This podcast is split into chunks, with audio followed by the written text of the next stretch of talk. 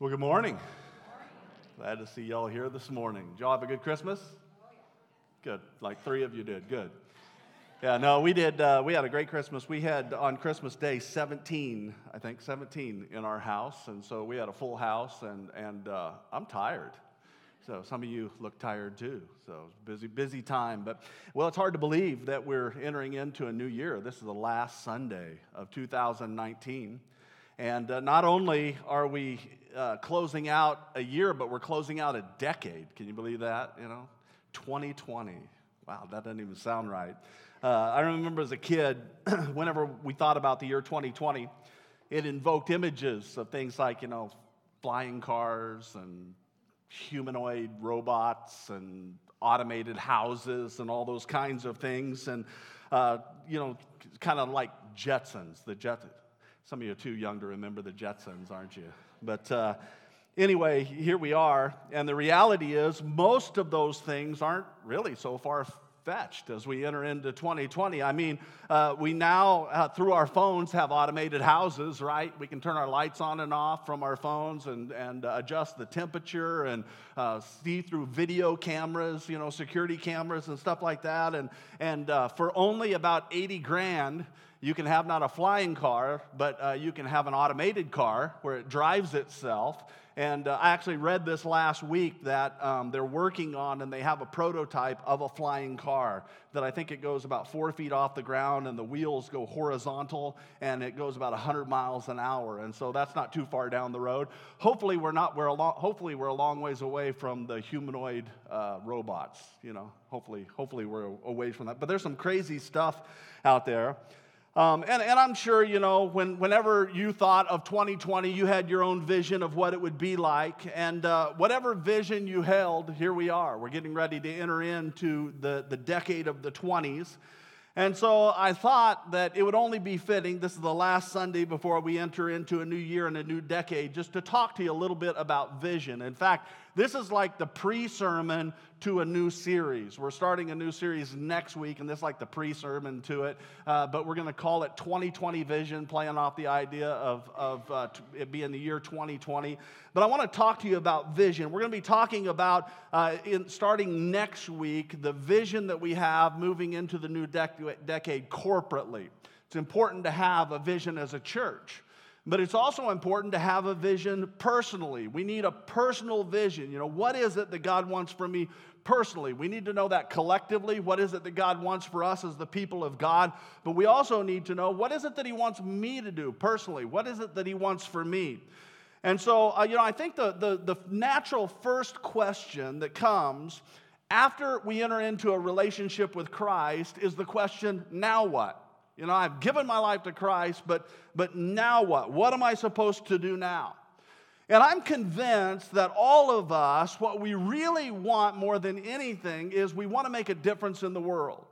What we really want is we want to know that our lives counted for something. When we get to the end of our lives, we wanted to know that our lives counted for something. In fact, I think that's something that has been deposited into us from creation. We all want to be a part of something bigger than ourselves. And, and when we get again to the end of our lives, we want to know that our lives mattered, that we made a difference in the world. We all, we all want to make a difference. And so the question is how? How do we do that? What does that look like? How am I supposed to know what I'm supposed to do to make a difference? Well, what I want you to know this morning is that God wants that for you. He wants that for each and every one of us here this morning. He wants our lives to count. He wants us to be involved in things that bless the world and transform the world and make the world a better place. And here's the good news. As much as it may feel like it sometimes, God is not trying to hide from you what you were created to do. You, you, you actually have a speaking God who is actually trying to speak to you. He is constantly trying to speak to us so that we know what he, it is that He wants us to do. Now, I know that there are some people who say, you know, I, I, I don't know about this whole idea of a speaking God. I think that was kind of for Bible times, and I don't know if God still speaks. I mean, I've never heard him speak before. Well, well let me assure you this morning that God doesn't have a speaking problem that, that God still speaks. Most of the time, in fact, when we don't hear from God, it's not because God has a speaking problem. Most of the time, it's because we have a hearing problem, right? God doesn't have a speaking problem, but sometimes we do have a hearing problem. And here's the truth if we really want to hear what God has to say, the secret revolves around simply creating time and space to listen. Our problem is, most of us, we're so busy and we have so many other voices that are competing for our attention that we don't create the time and space to listen. This is so important.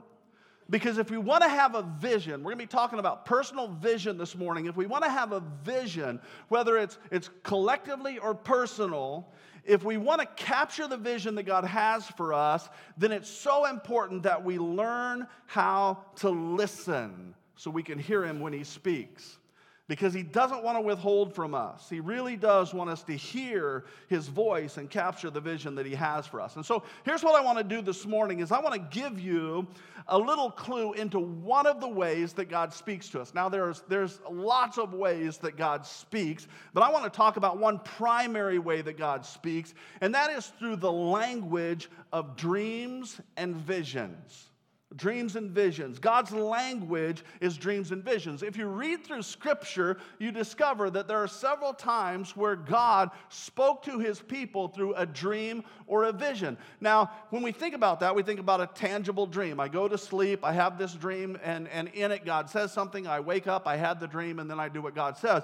But what I am talking about more, and that, that happens, but what I'm talking about more this morning is that there are times where God will place in your heart or on your mind an idea, a supernatural idea that you couldn't come up with on your own.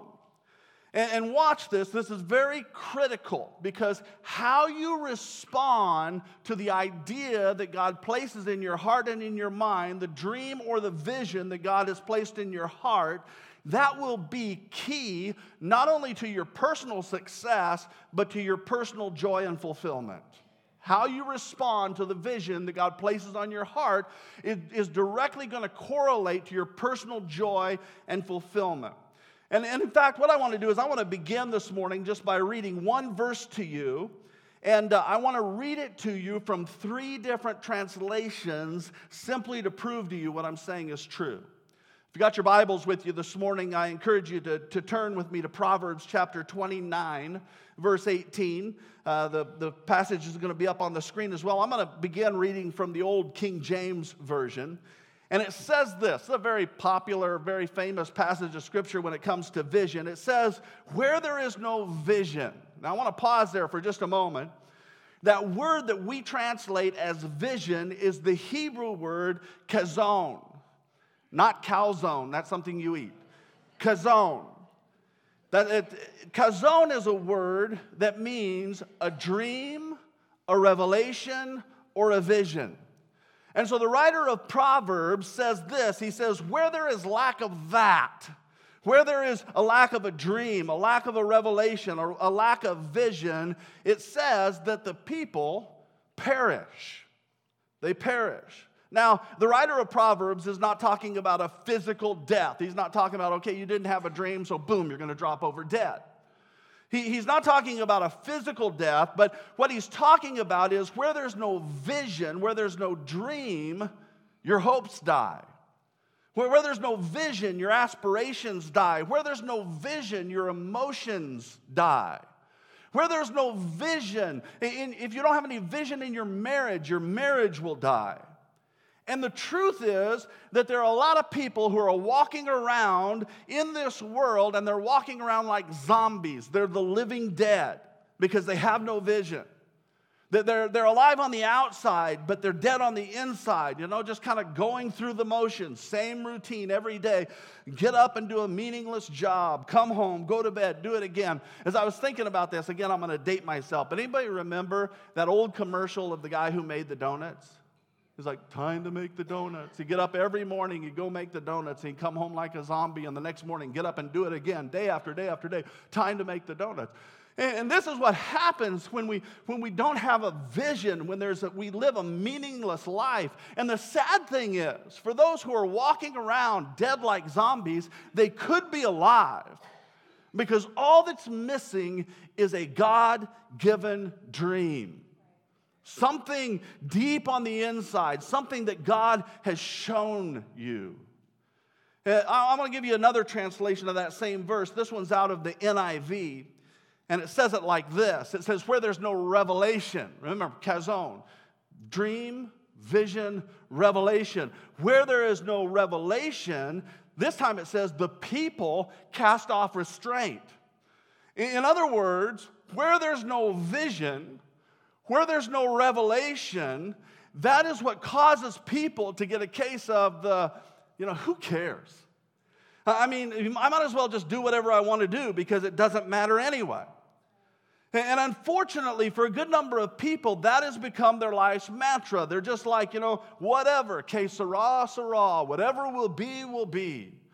And so they just kind of live life for themselves. They, they throw away all restraint and everything's fair game.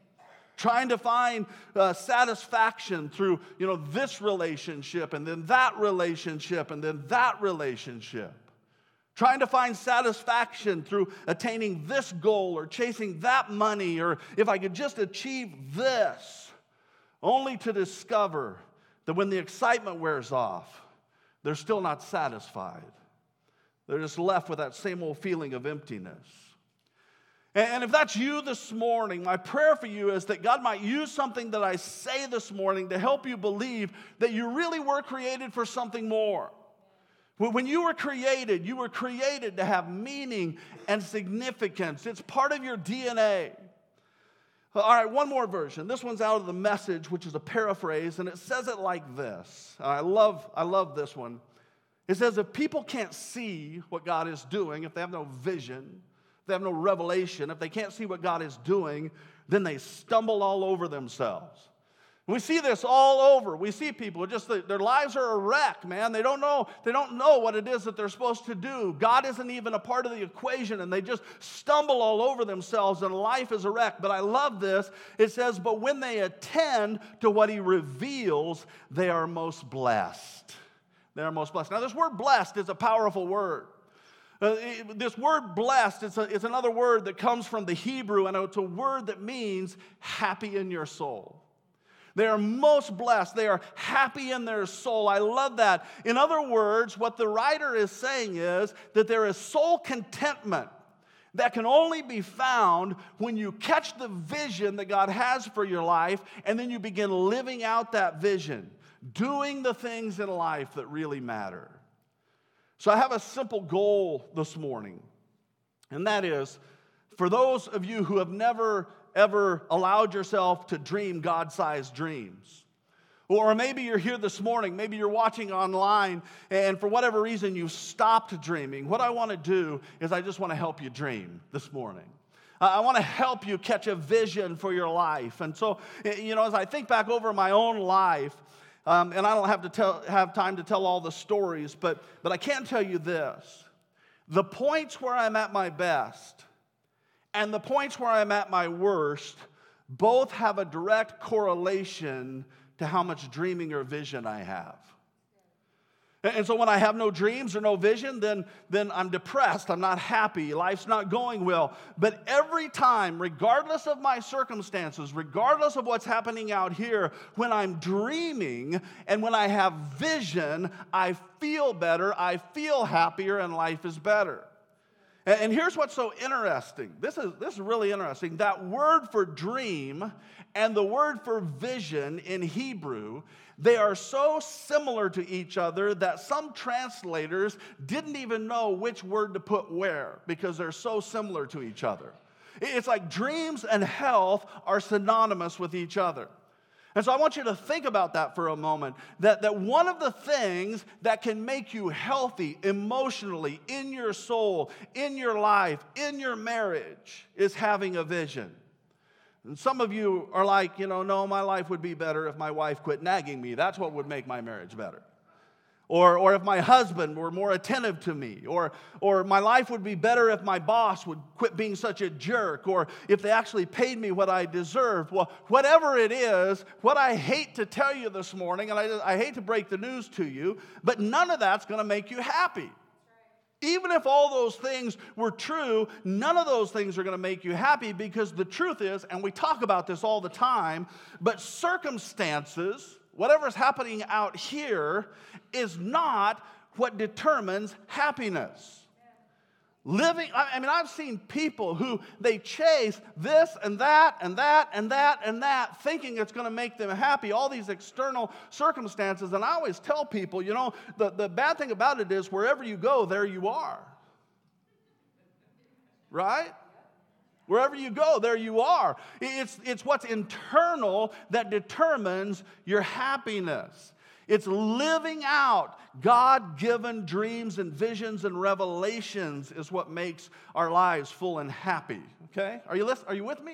Are you with me? All right. This is so important. Psalm 126, verse 1 says it like this It says, When the Lord, now I want you to watch this, when the Lord restored the fortunes of Zion, Zion, that's the people of God, that's the church. When the Lord restored the fortunes of Zion, it says, We were like those who dreamed. In, in, other words, what it means to be restored is to have the ability to catch hold of and live out a God given dream in our lives. I mean, it was like we were dreaming, it was like we were living the dream. That's what being restored was like. I, I like to say it like this to live out a dream is simply to live out who we were created to be. That's what really living the dream out is, and, and that's what it means to be restored. When I'm restored, what it means is I'm restored to the person that God created me to be in the beginning.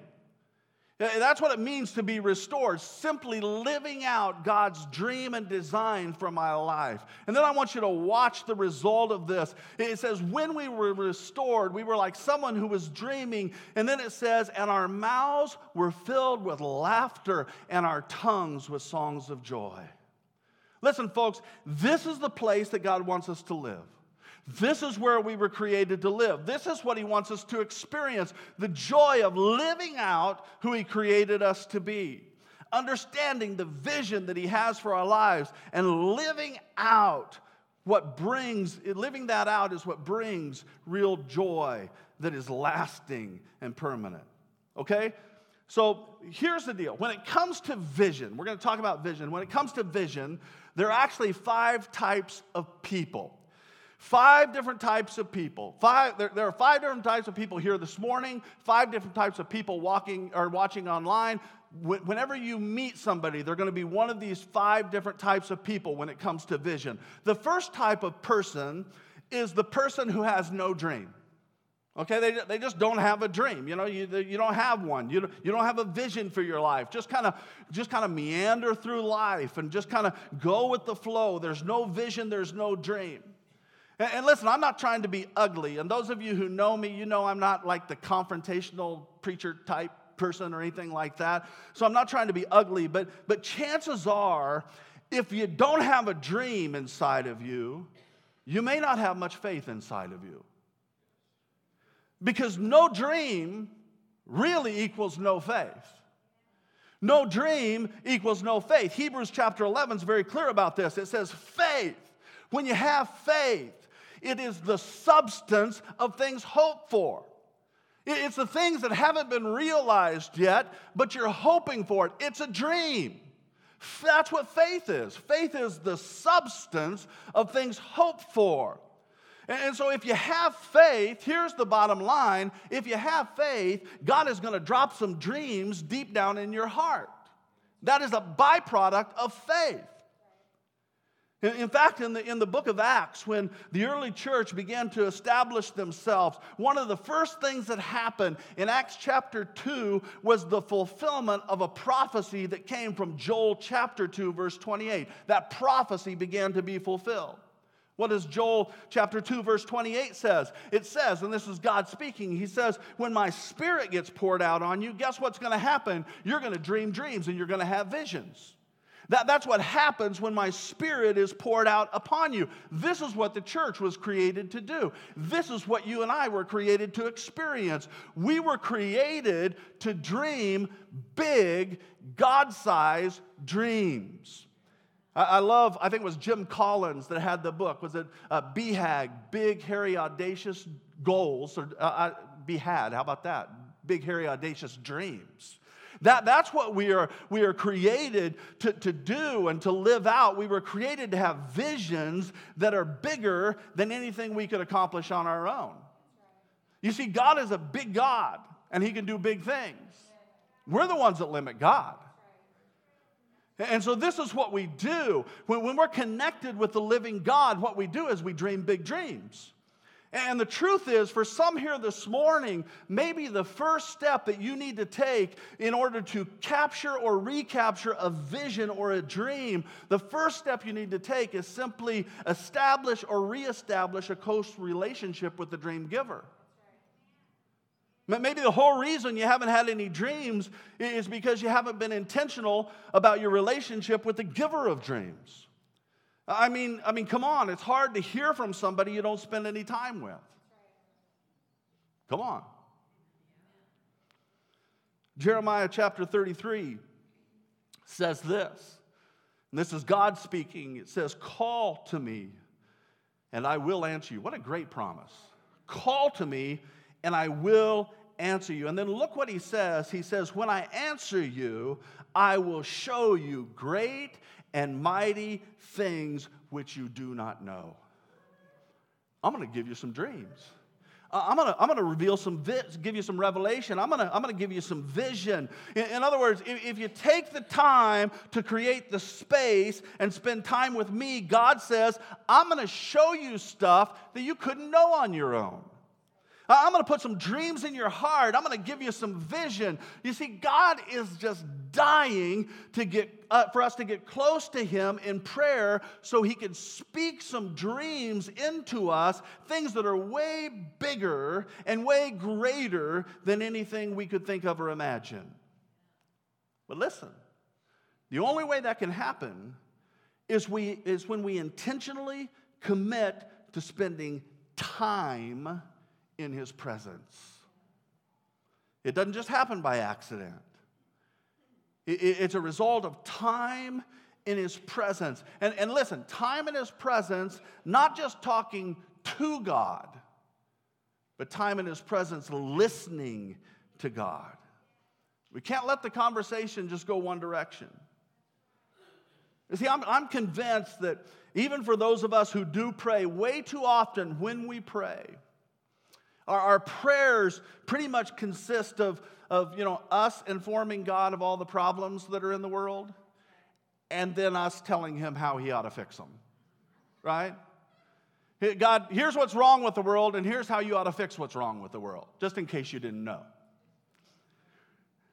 The, the more that I learn about prayer, and I'm still learning, in fact, there's more that I don't know than I do know.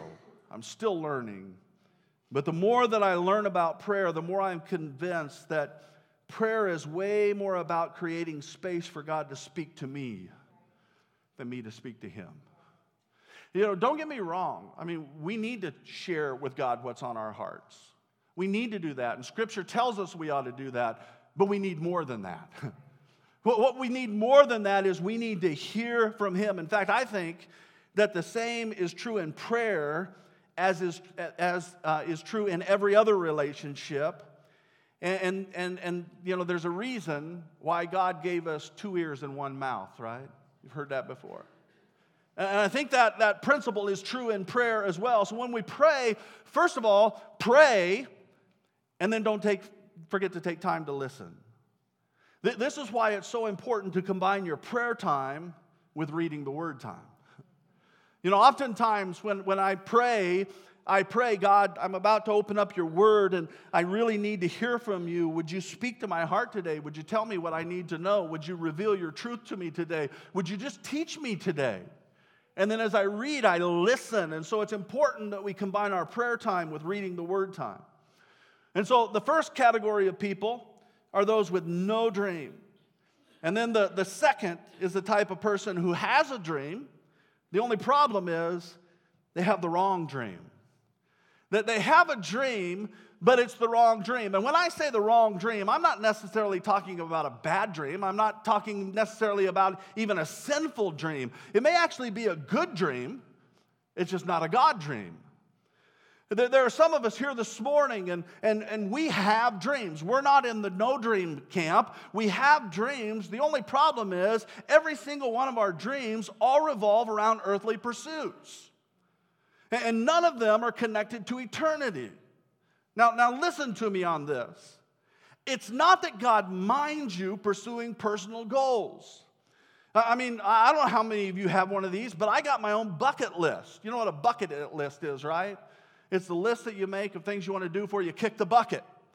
And, and, so I've got, I've got my own personal goals. I've got a bucket list. Uh, uh, there are things that I want to do personally before I die. You know, someday before I die, I'd love to go uh, and take Laura on an Alaskan cruise. I'd love to do that. That's on my bucket list. And, and someday I'd love to go on a deep sea fishing trip. Those are some goals of mine. I have a whole list of them. And, and I don't believe for one second that God is anti those kind of dreams. But, but you have to hear this God has so much more for you than that. Paul says, and I love this, Paul says that God is the God of immeasurably more. I love that title for God. He's the God of immeasurably more than anything you can think of or imagine. And so I'm telling you, dream your best dreams. Go ahead and dream your best dreams. But your dreams that you dream, even the best ones, they are still, they still fall far short of the dreams that God has for your life because He is the God of immeasurably more than anything you can think of imagine. And, the, and I'm telling you, there's nothing like experiencing a God sized dream in your life. There's nothing like living out a God sized dream. There's nothing like the joy of knowing that you're a part of something great that God is doing here on earth that has an eternal consequence, an eternal impact. Paul says this in Acts chapter 20. He says, however, talking about his own life, he says, however, I, I consider my life worth nothing to me. He's talked about all the accomplishments he's had, all the things that he's done. And he says, I consider my life worth nothing to me. One version says, I consider it all to be rubbish, trash. If only I may finish the race and complete the task that the Lord Jesus has given to me. Paul says, All this other stuff that I've done that's been so great, I consider that nothing compared to the dream that God has placed in my heart and the way that He's using me to fulfill that dream. Paul literally says, That's the greatest joy in my life. It's doing what God has asked me to do. And I'm telling you, on my list, there's all kinds of travel on there. I love to travel, and that's always been, you know, uh, the, the things on my bucket list. I, I've always wanted to go to, one of the things on my list was I always wanted to go to Alaska and go fishing for king salmon and halibut. And uh, a few years ago, thanks to my father in law, that dream came true. A couple of years ago, he, he flew me into this uh, remote fishing resort in Alaska, and for a week straight, we did nothing but fish and eat. It was like heaven. And, and, and I, caught, I caught salmon, I caught halibut, I caught more halibut than I caught a 100 pound halibut. It took me like 25 minutes to get this fish in the boat. But, but listen, as awesome as that trip was, it was nothing compared to the trip I took a few years ago to Sierra Leone, Africa. And, and let me tell you, uh, Sierra Leone was never on my bucket list. Okay? I never sat down and said, okay, I'm to put on my bucket list what I really want to do is I want to go into a war zone during a war when I got two small kids at home and, and I'm not sure if I'm to come back or not. But, but I'll never forget, one day I, I picked up a Kansas City Star newspaper. I mean, Africa was not on my radar at all.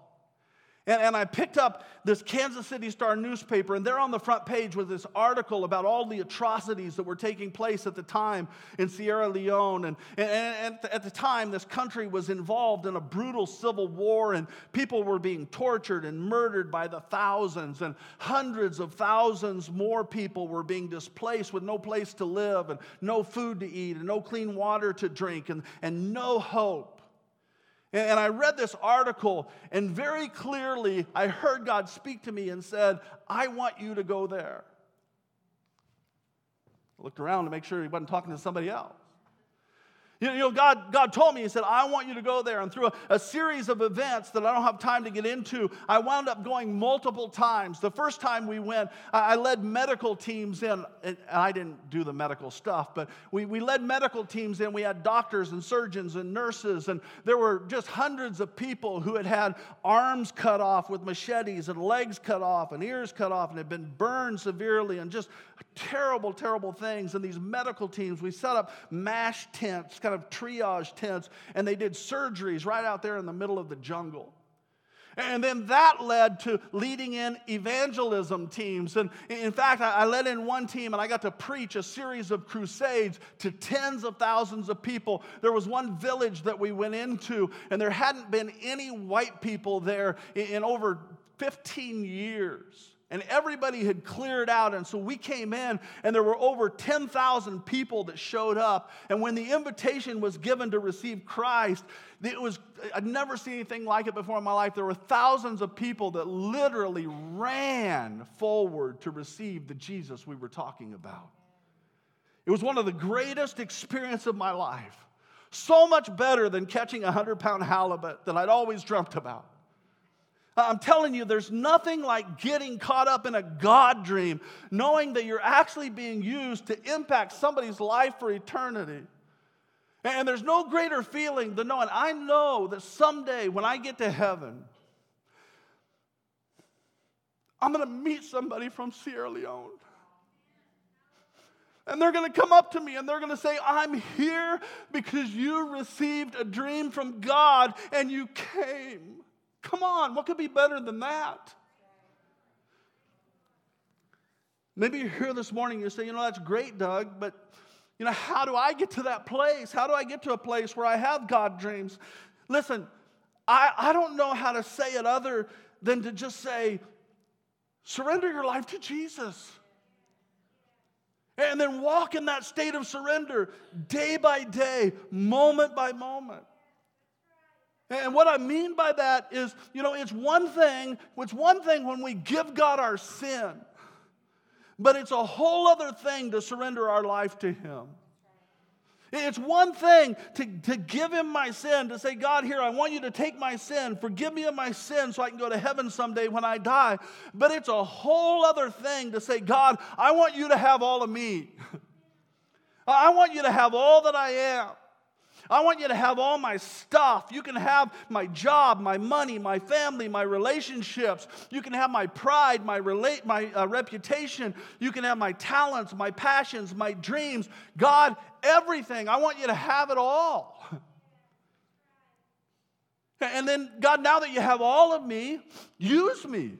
I mean, use me. Use, use all the stuff that you've given to me. Now, use my talents, use my house, use my position, use my abilities, use whatever financial resources you've given to me.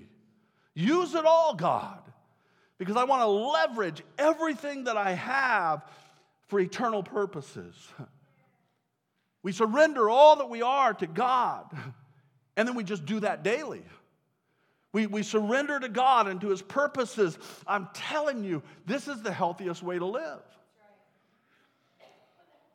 I remember when I was growing up, um, honestly, I, I, never, I never thought that much of myself. I, what I mean by that is, I, I never held a very high view of myself. In fact, and, I, am I'm just being honest with you, I, I sometimes still battle with feelings of inferiority.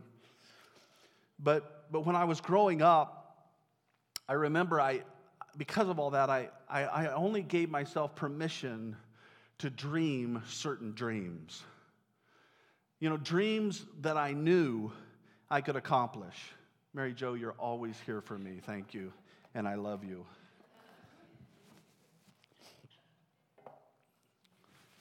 But I, I, I, only dreamed, I only gave myself permission to dream dreams that I knew that I could accomplish.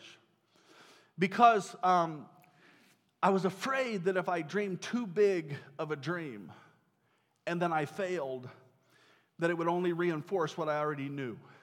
And that was that I wasn't good enough.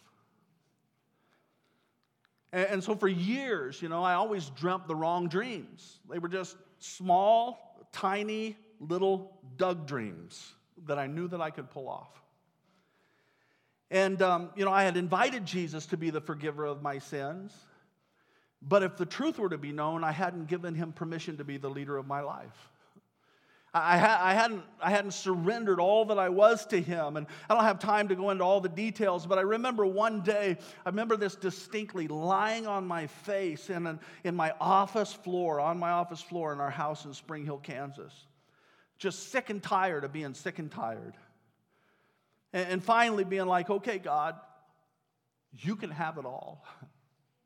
I, am going to give, give you everything. You can have my life. You can have these puny little dreams that I've been dreaming. You can have my career. You can have my marriage. You can have my family. You can have it all. God, everything that I've got belongs to you. And that's when I heard the call of God. Uh, I was in my mid 30s and I was a general manager of a multi million dollar facility management company, and I was miserable. But that's when I was reminded that one of God's dreams for me was to preach. And I'm telling you, you know, you, you got to make sure that the dream that you're living out is not just something that is just for you. Oh, sure, it's fine to have some of those dreams, but, but, but they can't all be just for you. Someone once said that the greatest tragedy in life would be to get to the end of your life having climbed all the way to the top of the ladder of success, only to discover that the ladder was leaned against the wrong wall.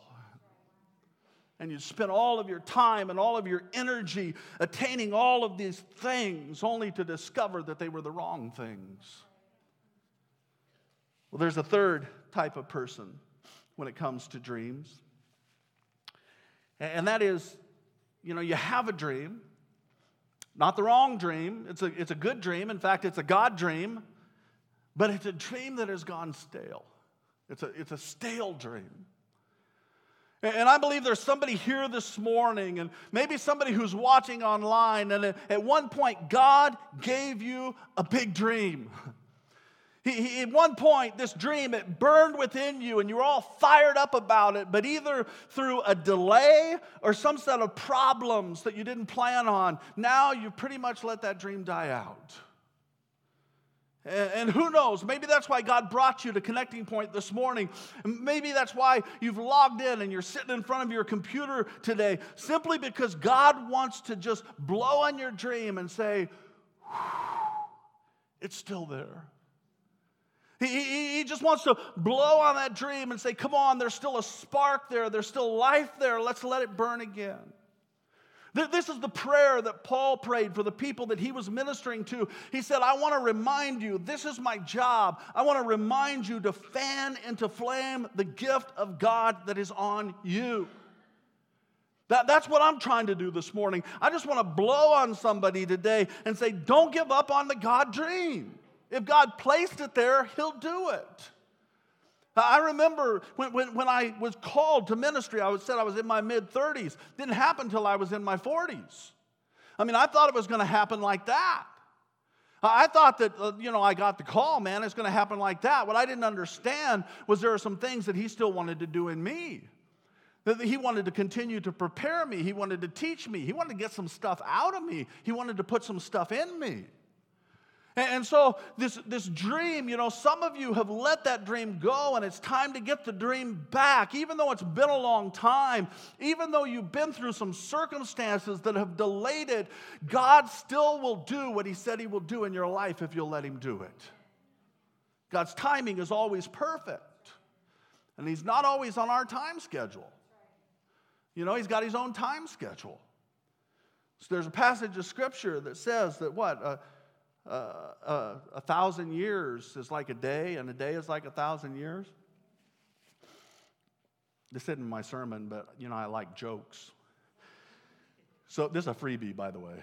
So, there was a guy who was talking to God, and he said, God, I, I know that, that the Bible says that a day is like a thousand years, and a thousand years is like a day to you. And so I was wondering, you know, what's a thousand dollars like? And God said, Well, a thousand dollars is like a penny.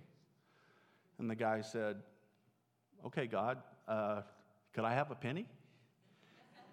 And God said, Sure, I'll give it to you tomorrow. Some of you will get that on the way home. All right, there's a fourth type of person, and, and that, is, that is a person where you have a dream, and it is a God dream, but it's a vague dream. You have a dream, but you haven't spent the time on the dream that is needed in order to articulate the dream, to flesh it out, to, to dream it more thoroughly. Now, I got to be honest that this is the one that I've been convicted on that I need to work on right now. I've been working on this. In fact, I'm trying to do what it says in Habakkuk chapter 2. Habakkuk 2 2 says this it says, Write down clearly on tablets what I have revealed to you, so that you can read it at a glance. And again, this is the one that I've been convicted to work on because what I've discovered is, is that you can have a dream, God can give you a dream, but if you don't write it down, you're not going to be able to, to read it back, right? That makes sense. And if you don't read it back every once in a while, you're either going to forget it or you're not going to be able to develop the steps in order to move it from a dream to an action. And, and the result is that then it'll become a stale dream. And this is so important. Listen to me on this. Vague dreams, even though they may be God dreams, vague dreams don't benefit anybody. So write it down. If God gives you a dream, write it down. Begin to develop it. Begin to pray, okay, God, this is the dream that you've given to me. So, what do you want me to do next? How do I begin to walk in this dream that you've laid out for me? What are the steps that I need to take in order to begin to develop this dream that you placed in my heart? Write it down. Then begin to give it back to God and allow Him to help you develop what it's going to look like. Okay, so we've got no dream wrong dream, stale dream, vague dream. And then there's this last one, and this is the best one of all. It, it, it, it's a God dream. And again, this is the kind of dream that we want, that we want a God dream. I mean, good dreams are good, but God dreams are gooder, right? I know that's bad, that's bad grammar, but it's true. Uh, good dreams are good, but God dreams are gooder. So, how do you know that it's a God dream and not just a good dream? Let me, let me just give you a few ideas. First of all, in order to be a God dream, it's always going to be God breathed. God dreams are always God breathed. In other words, it's not something that I would come up with on my own. Again, like I said, I, I, would have never come up on my own to head to Sierra Leone into a war zone when I've got two small kids at home. I wouldn't have come up with that on my own. I'd never have the audacity to think that I could lead a church on my own. I'd have never come up with the idea of establishing transitional housing for those being released from prison on my own. That's one of my dreams that I've got written down. I wouldn't have come up with that on my own. Too big for me. You see, God dreams are God breathed, they're His idea. He just shares them with us. Secondly, not only will a God dream always be God breathed, the God dream will always be God honoring. In other words, a God dream does more than just make you feel good or make you say, Look at me, I got to live out my dream of fishing in Alaska. That, that's fine and dandy, and I still have those things on my bucket list, but, but me fishing in Alaska isn't going to make the world a better place. And it's not going to change anybody's eternal destiny. But I'm telling you, a God dream will. A God dream is always God honoring. And then lastly, it's not only going to be God breathed and God honoring, but a God dream is always going to be, oh, this is the tough one, God sized. God dreams are always God sized. In other words, God dreams always seem impossible. God dreams will always be something that seems like they're destined to fail unless God steps in. God, God dreams ought to be so big. This is reality. God dreams ought to be so big that they scare the pants off of you. That, that's how you know it's a God dream. When, when, when, it, when it's so big, when, it, when it's God honoring, when it's God breathed. Those are God dreams. Okay, we got to wrap it up. I, I want to tell one more story.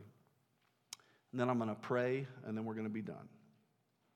This, this, this story is found in Mark chapter 8.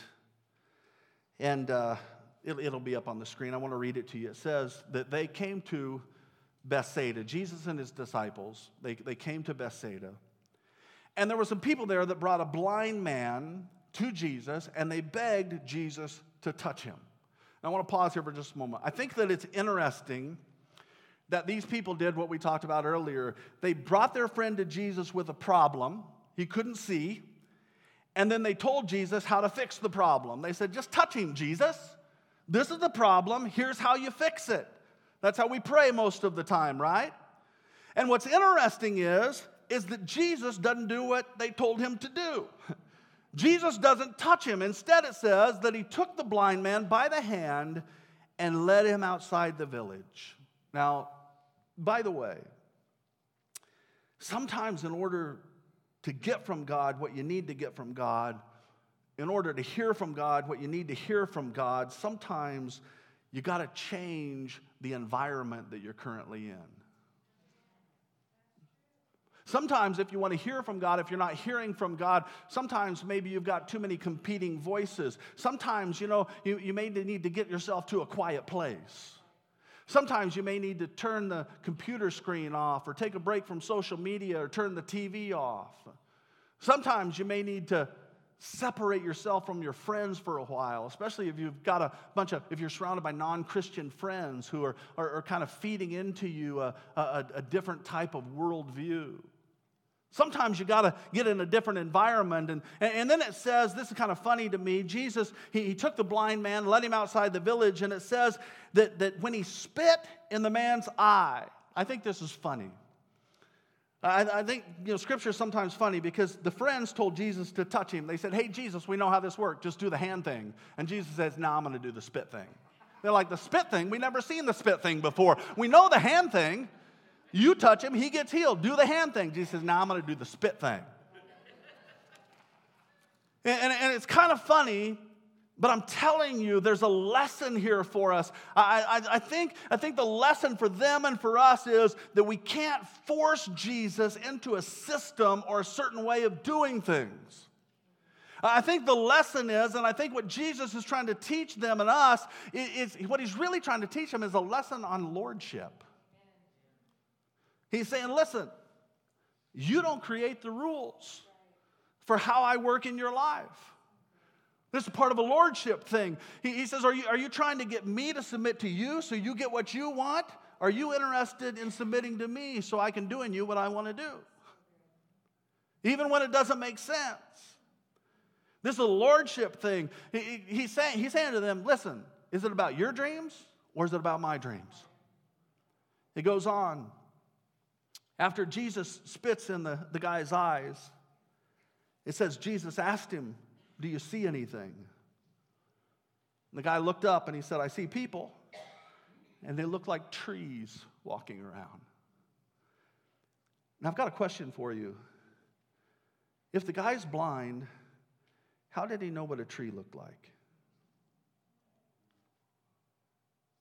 I mean, if he, if he couldn't see, how did he know what a tree looks like? The, the only explanation that I can come up with is that one time he had the ability to see. But for some reason, now he can't see because he knew what trees looked like. He said, I see people, but they look like trees. And, and, and, then we get to the two words that I, I wanted you to hear today. This is the landing spot today. The next two words he says, once more. Jesus says, once more. Okay, so Jesus, think about this. Jesus, who has the ability to heal perfectly, I mean, he could have done it the first time. Jesus, who has the ability to heal perfectly, he touches the guy a second time, and all of a sudden, with the second touch, his vision is completely restored. The, the first touch, he sees things, but not clearly. The second touch, all of a sudden he sees things clearly. He, i'm going back. See see there's a first touch when we come to jesus and we say jesus i want to give you my sins because i want to live my life. I, I want to have eternity. I want to go to heaven and then there's a second touch where all of a sudden the Holy Spirit comes upon us and things get a little more clear. Oh, what you really wanted was not just my sins, what you really wanted was me. Come on.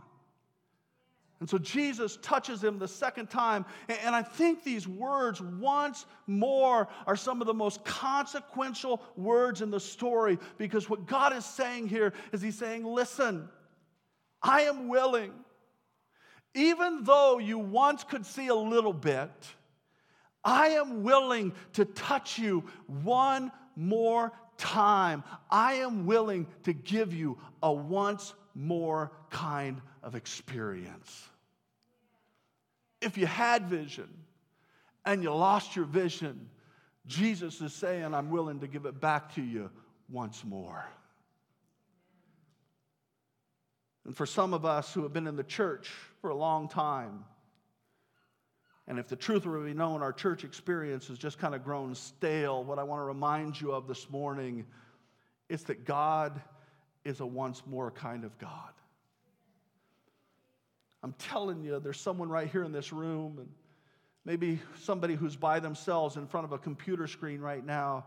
And what you need to know this morning is that God has a once more kind of touch for your life right now. It says, and once more, Jesus put his hands on the man's eyes. And watch what happens. It says, and his eyes were opened and his sight was restored, and he saw everything clearly. Father, that's my prayer for us this morning.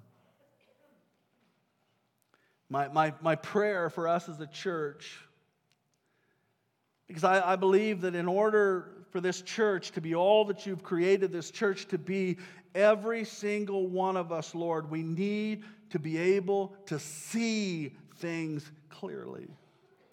We need a touch from you. We need a once more touch from you. And so, God, this morning, I pray that you'd help us wherever we are to get beyond just our personal pursuits and get beyond just our personal agenda that many of us are discovering is leading to emptiness and dissatisfaction. And God, would you help us this morning to once again see what you have for us clearly.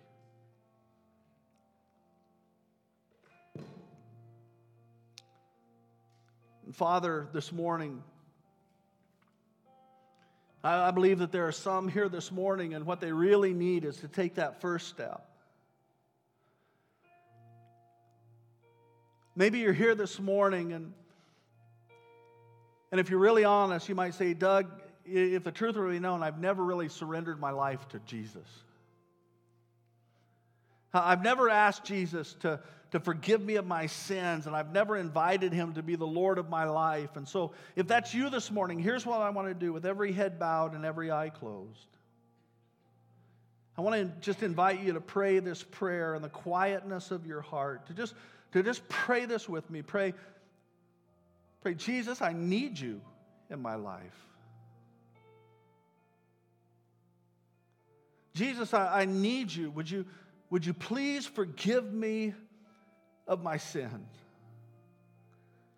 Would you come inside and would you change my life? And would you begin to remake me into what you created me to be in the beginning? Would you put some, some of your dreams in my heart? I've, I've had my own dreams. But what I really need is some of your dreams for me. And so, would you come inside and would you begin to change me and would you begin to make me more like you? It says in your word that whoever believes in you shall be saved. And so today I confess, I believe. I believe in you, Jesus. I believe that you're the baby that came 2,000 years ago. I believe you're the one that was born in a manger. I believe that you're the Savior of the world that died on the cross for my sin. And I believe that you're the one who three days later rose from the grave, conquering death and hell and sin forever. And so today, I put my faith in you. And it's in your name I pray all these things. Amen and amen.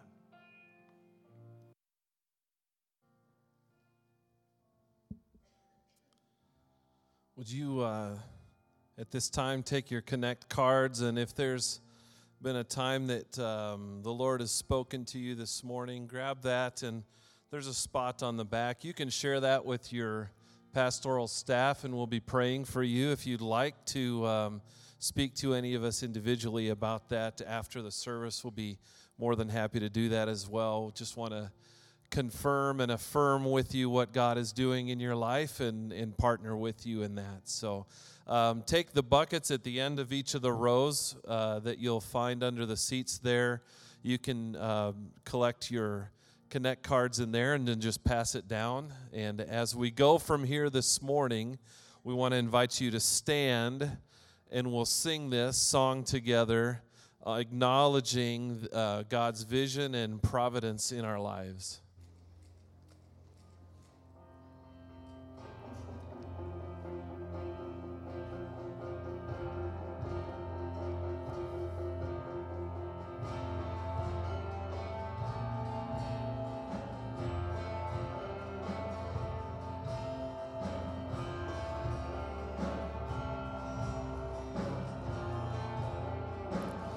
I give you glory for all you've brought me through. And now I'm ready for whatever you want to do.